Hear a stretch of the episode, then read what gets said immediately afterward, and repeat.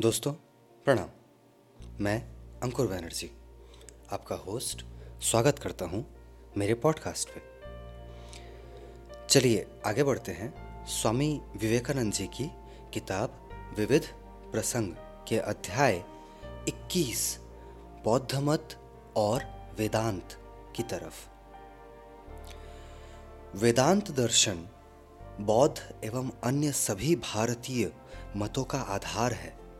किंतु हम जिसे आधुनिक पंडितों का अद्वैत दर्शन कहते हैं, उसमें बौद्धों के भी अनेक सिद्धांत मिले हुए हैं। अवश्य ही हिंदू, अर्थात सनातनी हिंदू, इस बात को स्वीकार नहीं करेंगे, क्योंकि उनके विचार में बौद्ध नास्तिक हैं। परंतु वेदांत दर्शन को जानबूझकर ऐसा व्यापक रूप देने की चेष्टा की गई है कि उसमें नास्तिकों के लिए भी स्थान रहे। वेदांत का बौद्ध मत से कोई झगड़ा नहीं है। वेदांत का उद्देश्य ही है सभी का समन्वय करना। उत्तर के बौद्धों के साथ हमारा तनिक भी मनमुटाव नहीं है। किंतु ब्रह्मदेश, श्याम तथा अन्य दक्षिण देशों के बौद्ध कहते हैं कि इंद्रिय ग्राह्य परिदृश्यमान जगत का ही अस्तित्व है और वे हमसे पूछते हैं, इस परिदृश्यमान जगत के पीछे एक शाश्वत और अपरिवर्तनशील सत्ता की एक अतीन्द्रिय जगत की कल्पना करने का तुम्हें क्या अधिकार है?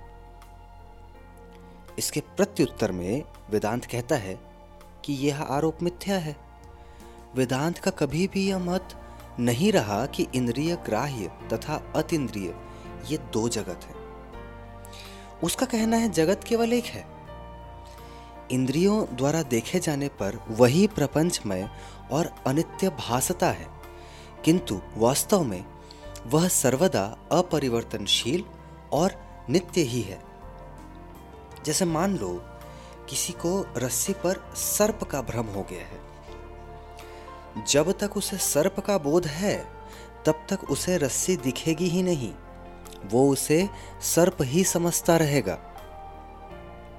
पर यदि उसे ज्ञात हो जाए कि वह सर्प नहीं, रस्सी है तो फिर वह रस्सी में सर्प कभी नहीं देख सकेगा, उसे केवल रस्सी ही दिखेगी। वो या तो रस्सी है या सर्प, किंतु दोनों का बोध एक साथ कभी नहीं होगा। अतएव बौद्धों का हम लोगों पर यह जो आरोप है कि हम दो जगत में विश्वास करते हैं, सर्वथा मिथ्या है। यदि उनकी इच्छा हो तो वे इतना कह सकते हैं कि वह जगत इंद्रिय ग्राह्य है, परिदृश्यमान है। किंतु वे ये नहीं कह सकते कि दूसरों को उसे अतिद्रिय कहने का अधिकार नहीं। बौद्ध लोग इंद्रिय ग्राह्य प्रपंचमय जगत के अतिरिक्त और कुछ नहीं मानते। इस प्रपंचमय जगत में ही कामना है। कामना ही इस सब की सृष्टि कर रही है। आधुनिक वेदांती इसे बिल्कुल नहीं मानते। हम लोगों का मत है कि कोई ऐसी वस्तु जो इच्छा शक्ति के रूप में परिणत हुई है। इच्छा शक्ति एक परिणाम है, एक यौगिक पदार्थ है, मौलिक नहीं। बिना किसी बाह्य पदार्थ के इच्छा शक्ति हो ही नहीं सकती। अतः यह सिद्धांत कि जगत की उत्पत्ति इच्छा शक्ति से हुई है, असंभव है। यह कैसे हो सकता है? क्या तुमने किसी बाह्य उत्तेजना के बिना कभी इच्छा शक्ति का अनुभव किया है? बाह्य उत्तेजना के बिना या आधुनिक दार्शनिक भाषा में कहें तो स्नायविक उत्तेजना के बिना कभी इच्छा या कामना का उदय नहीं होता। इच्छा शक्ति मस्तिष्क की एक प्रकार की प्रतिक्रिया है, जिसे सांख्य के मतानुयायी दार्शनिक गण बुद्धि कहते हैं। इस प्रतिक्रिया के पहले किसी क्रिया का होना आवश्यक है और क्रिया या कार्य के लिए बाह्य जगत का होना ज़रूरी है। यदि बाह्य जगत ना हो तो इच्छा शक्ति भी नहीं हो सकती।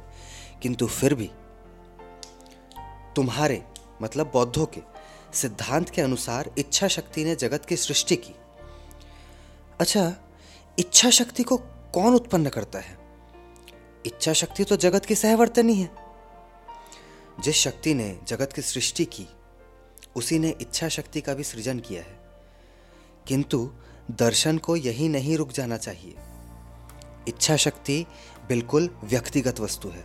अतः हम शोपेनहार शोपेनहार एक सुप्रसिद्ध जर्मन दार्शनिक हैं। अतः हम शोपेनहार से सहमत नहीं हो सकते। इच्छा शक्ति बाह्य और आंतरिक का योग है। एक मिश्रण है। मान लो, एक आदमी ने बिना किसी इंद्रियों के जन्म लिया तो उसमें कुछ भी इच्छा शक्ति नहीं होगी। इच्छा शक्ति के लिए पहले कोई बाह्य वस्तु आवश्यक है, और मस्तिष्क के अंदर से कुछ शक्ति लेकर उसमें योग देता है। अतः इच्छा शक्ति एक समवाय या सम्मिश्रण है। ठीक वैसे ही जैसे दीवाल या कोई अन्य वस्तु। इन जर्मन दार्शनिकों के इच्छा शक्ति के सिद्धांत से हम बिल्कुल सहमत नहीं हैं। इच्छा शक्ति स्वयं प्रपंचमय है, सापेक्ष है, वह निरपेक्ष नहीं हो सकती। वह अनेक प्रक्षेपणों में से एक है। मैं यह समझ सकता हूँ कि कोई ऐसी वस्तु है जो इच्छा शक्ति नहीं है, परंतु उसके रूप में अभिव्यक्त हो रही है। पर यह बात मेरी समझ में नहीं आती कि इच्छा शक्ति ही अपने को अन्य सभी वस्तुओं के रूप में अभिव्यक्त कर रही है।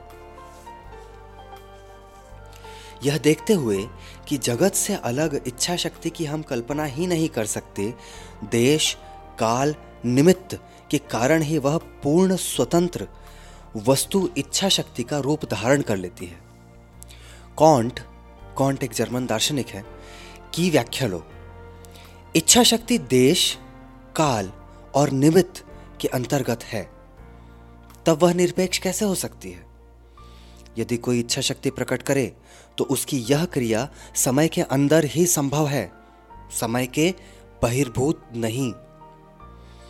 यदि हम अपने समस्त विचारों का उपशम कर लें, अपनी समस्त चित्त वृत्ति शांत कर सके तो हम जान जाएँगे कि हम विचार से परे हैं।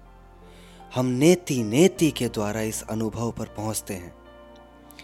जब नेति नेति कहकर समस्त प्रपंच का त्याग कर दिया जाता है, तब जो कुछ बचा रहता है, वही वह है। उसका वर्णन नहीं किया जा सकता, उसे प्रकट नहीं किया जा सकता, क्योंकि प्रकटीकरण पुनः इच्छा शक्ति हो जाएगी। यहाँ अध्याय 21 बौद्ध मत और वेदांत समाप्त होता है। मैं अंकुर बैनर्जी आपसे फिर मिलूँगा अगले अध्याय में। आपका दिन शुभ हो।